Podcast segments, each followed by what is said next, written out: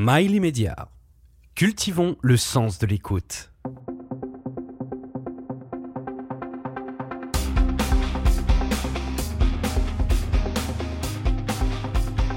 Ambition Sport, une émission présentée par Nelson Montfort.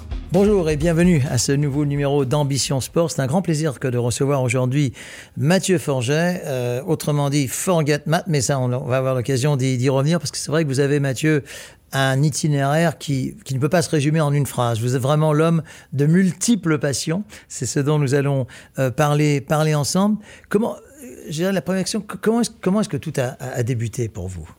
Oh, ça, c'est une grande question. Comment tout a débuté? Euh, Je veux dire, ça a débuté avec le sport. Déjà, petit, j'ai grandi dans une famille sportive. J'ai un papa qui est, un, petit peu connu dans le milieu du sport aussi. Oui, on, peut dire qu'il est le numéro 4 mondial de, du tennis. Voilà. sa modestie du tel en souffrir. Et j'ajoute, si vous me permettez, sur un plan personnel, que c'est quelqu'un que j'ai toujours beaucoup, beaucoup aimé. Ouais. Donc ça a commencé avec le sport. Et puis ensuite, ça a été euh, la révélation de, la danse à mes 16-17 ans, surtout la, danse urbaine, la danse, la danse de rue, tout ce qui est hip-hop, breakdance, etc.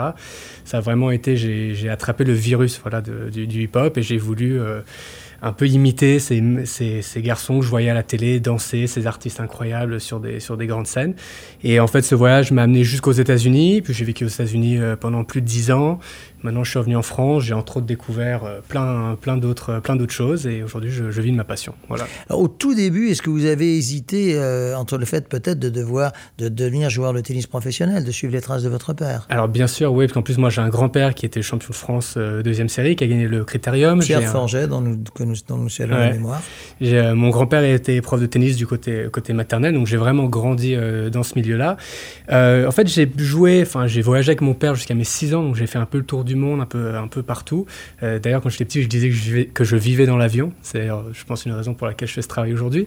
Ah, Mais euh, et, et, puis le, tennis, ouais, était là. Puis j'ai un peu fait un refus au bout d'un moment parce que je pense que j'en voyais tellement et c'était comme, comme si j'allais acheter du pain. Moi, c'était regarder des matchs de tennis. Et, et j'ai décidé de reprendre au fur et à mesure, mais c'était vraiment un, un hobby. Et puis, j'ai à un moment donné, je me suis dit, tiens, pourquoi pas? C'est vraiment quelque chose qui m'intéresse, je vais essayer. Je me suis donné les moyens, mais au bout de six mois, je me suis dit, oh, trop compliqué. Quel âge avez-vous à ce moment-là? Bon, Je devais avoir, je sais pas, 13-14 ans. Je commençais à voir des vidéos sur YouTube, je me rappelle, de jeunes qui, qui se levaient à 6 heures du matin pour faire euh, leur gamme, pour, euh, qui, qui, s'entraînaient tout seuls, qui couraient.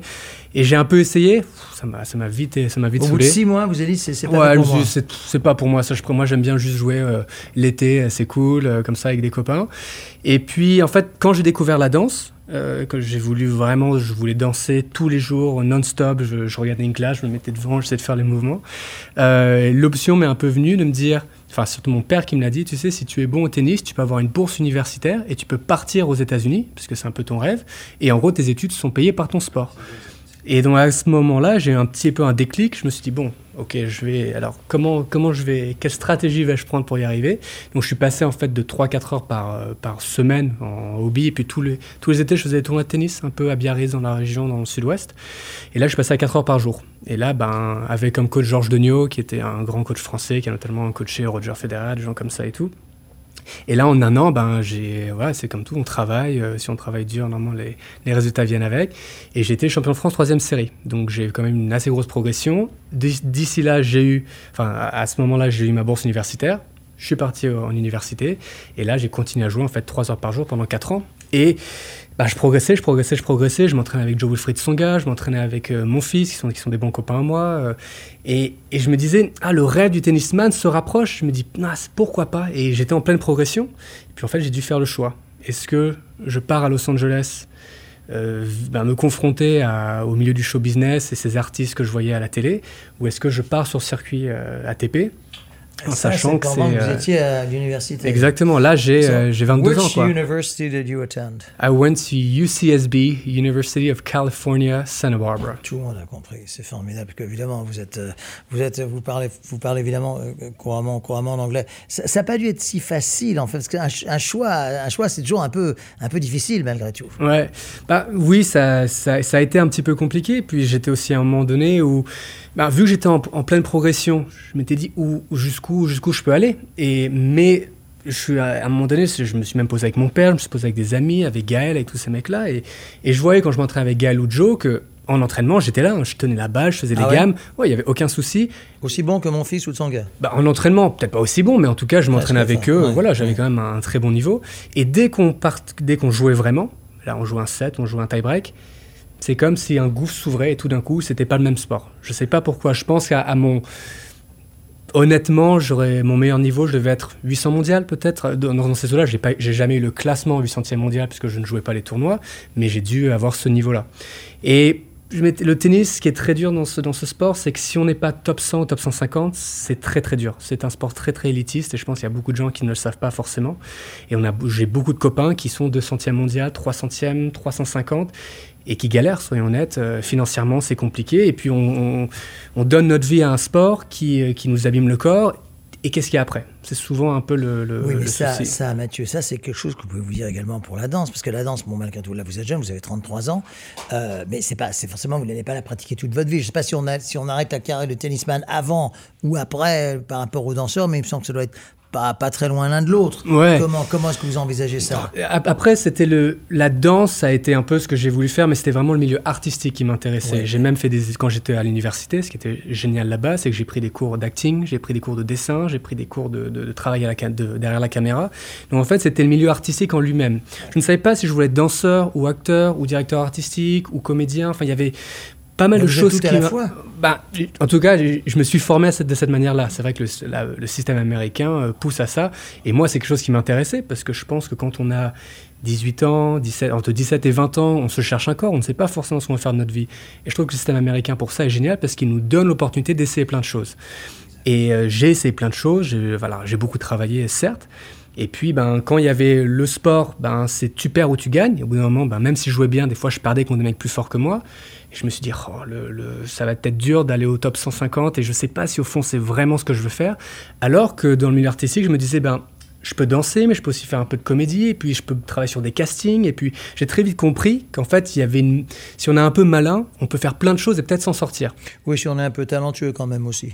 C'est- je pense si on est un peu talentueux et si on oui. travaille, si on travaille beaucoup aussi. c'est pas, je pense que dans le milieu artistique, il y a toujours cette idée de se dire, bah, je suis artiste, ça vient à moi, je suis un peu, je flâne et tout. Alors pas du tout. Je pense que être, être un artiste, c'est comme un, un- sportif. Ah Mathieu, des, danseurs, des danseurs contemporains, il y, en, a beaucoup. Des danseurs qui défient, euh, dirais presque la, la- la gravité et la lévitation, il y en a moins.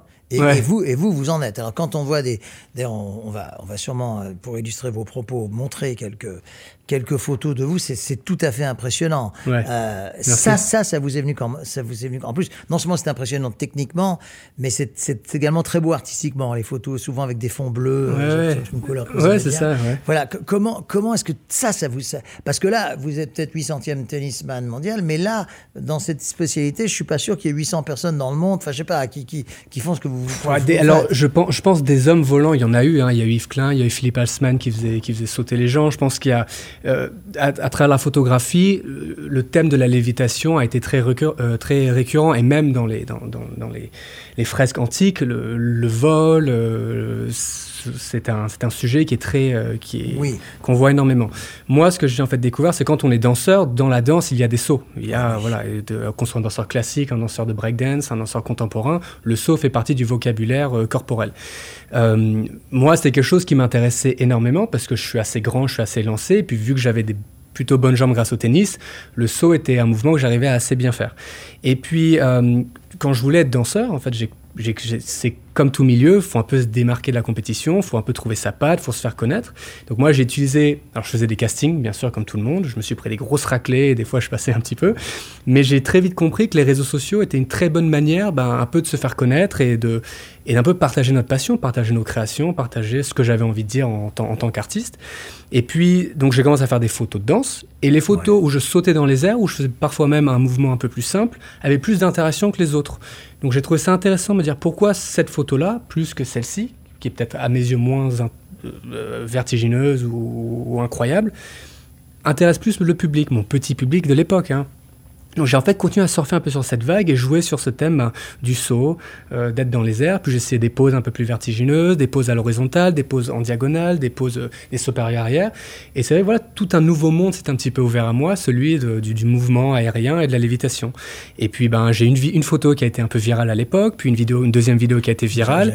Ouais. Et ça, tout d'un coup, m'a donné beaucoup de visibilité. Quand vous dites virale, c'est combien de combien de vues bah, Je crois que ma, ma première photo, bah, je ne peux même pas le savoir, mais à, à l'époque, c'était peut-être 10 000, 10 000 likes sur une photo. Je ne peux pas savoir, mais je sais que ma première vraie vidéo virale qui a été il n'y a pas très longtemps de cela, peut-être 3-4 ans maintenant, c'était mhm. sur TikTok, je me rappelle. Mhm. J'ai en fait j'ai fait un montage de, de la du, du making of de la photo, donc comment je saute dans les airs et que je capture mon mouvement à un instant T. Donc je, on me voit sauter, la photo est prise et je retombe. Et cette vidéo a fait 15 millions de vues.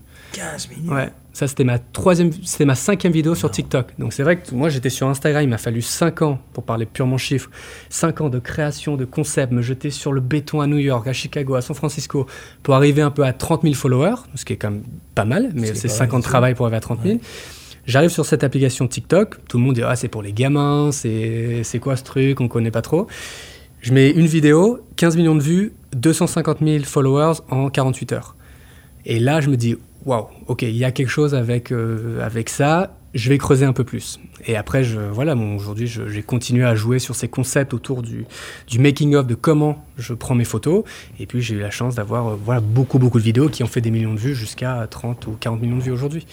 Donc j'ai un peu trouvé la recette magique, en tout cas, qui, moi, me permet de, de, de, me faire la visibilité et de continuer de partager mon, mon histoire et mon art. Alors, vous partagez également votre histoire avec ceux qui viennent voir vos expositions. Là, vous sortez d'une récente exposition à Paris et vous allez sans doute euh, développer un petit peu ça dans l'optique des JO de Paris 2024. Tout à fait. Là, j'ai fait ma première vraie exposition en nom propre qui s'est passée à l'espace Comines. C'était du 1er au 4 juin.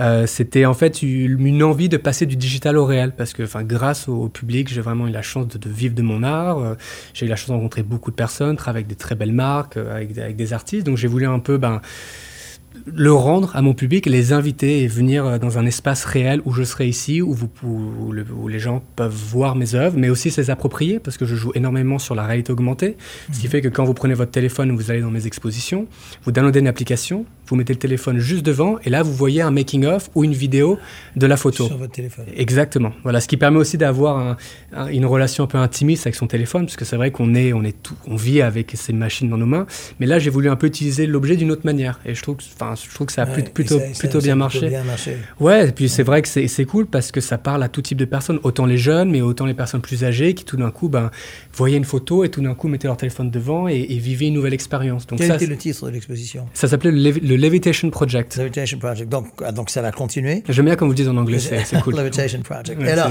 ben, je n'ai pas, pas, de leçon à vous euh. donner. Hein, vous êtes, euh, alors, euh, donc cette exposition, elle va être itinérante, je suppose, dans l'optique des, des JO de 2024. Alors, au JO 2024, il y a la breakdance, mais il y a, à, ma connaissance, il n'y a pas d'autres disciplines se rapprochant de la vôtre, si? Non, bah après, moi, oui, le breakdance, c'est une de mes disciplines. Après, en plus, dans cette expo-là, moi, je, collabore déjà avec Paris 2024. Ça fait ah un an, un an et demi que je suis un peu ambassadeur euh, des, euh, des, Jeux. Et je suis notamment ambassadeur du Club Paris 2024. et le Club Paris 2024, c'est en fait, c'est c'est un club où aujourd'hui c'est plus de 4 millions de personnes, je crois, qui, euh, qui font partie de ce, de ce groupe, qui peuvent avoir la chance d'être, euh, euh, de faire la tournée des sites olympiques par exemple. Donc d'avoir, c'est vraiment pour se rapprocher un peu plus d'une vraie communauté qui partage les valeurs du sport. Et jusqu'au vu des Jeux olympiques, Paris 2024 offre ben, des avantages, des expériences uniques quand vous faites partie de ce club. Donc moi par exemple, ma première mission avec, avec Paris 2024, c'était de faire la tournée de tous les sites olympiques. On a déjà fait le, le golf national, le vélodrome de Saint-Quentin en Yvelines, Roland Garros, où dans tous ces lieux, j'étais commissionné pour prendre le lieu en photo à travers euh, mon œil, mais aussi mélanger mon art avec le sport et faire voler notamment les membres du club Paris 2024 qui sont sélectionnés, ça va être 20 personnes, 30, les faire 50. Voler, les faire voler? Ben, Les faire voler dans mon univers, les, leur demander de sauter et essayer de les capturer un moment et un peu les ah amener dans mon univers. Et c'est ah, vrai que... Donc dans cette expo, j'ai présenté beaucoup de photos que j'avais prises moi en solo avec Paris 2024. Mais ça m'a aussi donné euh, l'idée de maintenant d'inviter des sportifs à venir dans mon univers et en fait mélanger mon art avec, avec celui de, avec d'autres athlètes. Donc j'ai par exemple Enzo Lefort, euh, triple champion du monde d'escrime. On a fait une collaboration dans le Petit Palais qui a été pour le coup viral aussi, des millions de vues sur ses vidéos. Florent Manoudou pour la natation, qui était d'accord. J'ai eu Oriane Berton et Manu Cornu pour l'escalade. Euh, Qu'est-ce que j'ai eu d'autre? Euh, euh Carlotta Dudek pour le breakdance. Donc voilà, j'ai pas mal d'athlètes qui ont décidé de, se joindre à moi et j'espère continuer ça en fait jusqu'à Paris 2024 en tout cas. Et donc il va y avoir donc on peut là on peut penser qu'il va y avoir d'autres expositions à venir cet automne peut-être? Bah, c'est l'idée ouais, c'est que maintenant en fait on a c'est vrai qu'on a eu presque 5000 personnes en 4 jours qui sont venues donc même ah, pour moi c'était juste bah, incroyable de voir autant de bah, personnes euh, venir euh, dans mon univers et s'approprier encore une fois. Donc ça m'a bah, maintenant voilà Qu'est-ce qu'on en fait? Ben, J'ai envie de la faire voyager, j'ai envie de l'amener dans d'autres grandes villes françaises, que ce soit Lyon, soit Lille, soit Marseille. Enfin, on va essayer de mettre ça en place. D'ailleurs, si, si, vous m'écoutez, que ça vous intéresse. Alors justement, j'allais vous demander et peut-être donner les coordonnées de votre site également. Ouais, mon site, voilà, forgetmat.com, c'est mon nom d'artiste. Forgetmat, c'est Mathieu Forger. Exactly. Oh, mais, you know, j'ai commencé parce que quand les réseaux, quand, quand, je me suis mis sur les réseaux sociaux. Forgetmat.com. Forgetmat.com, voilà. Et c'est mon nom d'artiste aussi, Forgetmat sur tous les réseaux sociaux, etc. Donc euh, voilà, là, on va, maintenant, on va travailler là-dessus pour essayer ben, de, de, faire voler cette exposition euh, dans d'autres villes et puis voir. Euh, quel type de projets vont, vont éclore euh, à, travers, euh, à travers ça?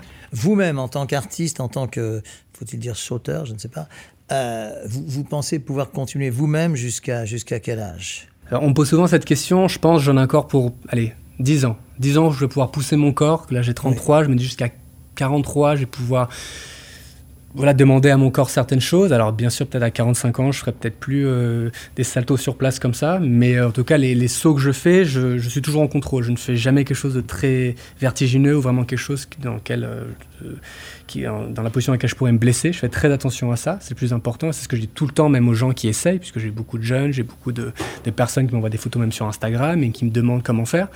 Donc je leur explique tout d'abord ces connaissances du corps. Et moi, parce que j'ai fait du tennis à haut niveau, parce que j'ai fait de la danse pendant plus de 15 ans, je maîtrise mon corps et je sais très bien me rattraper. Vous savez quelle limite ne pas, ne pas dépasser. Exactement. Il y, a, il y a autant de filles que de garçons? Qui bah, dans, dans, dans, cette discipline, les jeunes qui, les jeunes qui vous contactent Il y a vraiment de tout. En fait, ah j'ai vraiment de tout. J'ai, enfin, j'ai beaucoup de jeunes, surtout. Enfin, j'ai souvent des parents qui disent Ah, euh, regarde, ma fille ou mon fils a essayé de faire ça.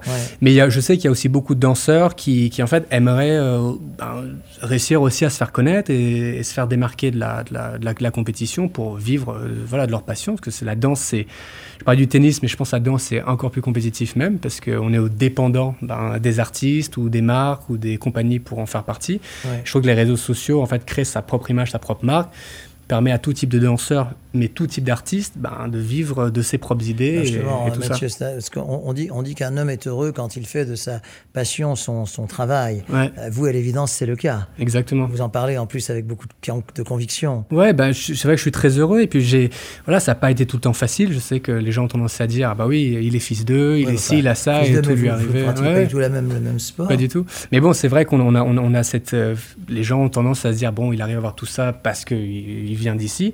Alors oui, certes, j'ai eu des j'ai eu un peu de chance comparé à beaucoup d'autres personnes, mais voilà, je suis parti aux États-Unis, j'ai fait mes preuves, j'ai cherché, j'ai essayé beaucoup de concepts avant de trouver ce concept un peu de, l'homme volant.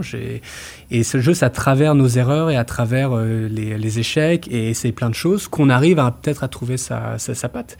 Et euh, bah, la mienne, voilà, c'est la, porte de la lévitation et du mouvement s'est ouverte à moi, mais ça, aurait pu très bien être le cinéma ou ça aurait pu être. ça sera peut-être un jour. J'espère. en tout cas, j'aimerais bien. Vous êtes un artiste dans l'âme, ça se sent. bah, pour moi, je trouve qu'un artiste, c'est juste quelqu'un qui raconte son histoire d'une manière très authentique à travers son médium. Moi, c'est la danse et la photo aujourd'hui et aussi la réalisation un petit peu. Mais peut-être ce sera un jour euh, la comédie, peut-être que ce sera la peinture, euh, je ne sais pas. Mais je pense que c'est ça qui, c'est ça qui me pousse en fait à continuer euh, et qui me donne envie de, de faire ce que je fais.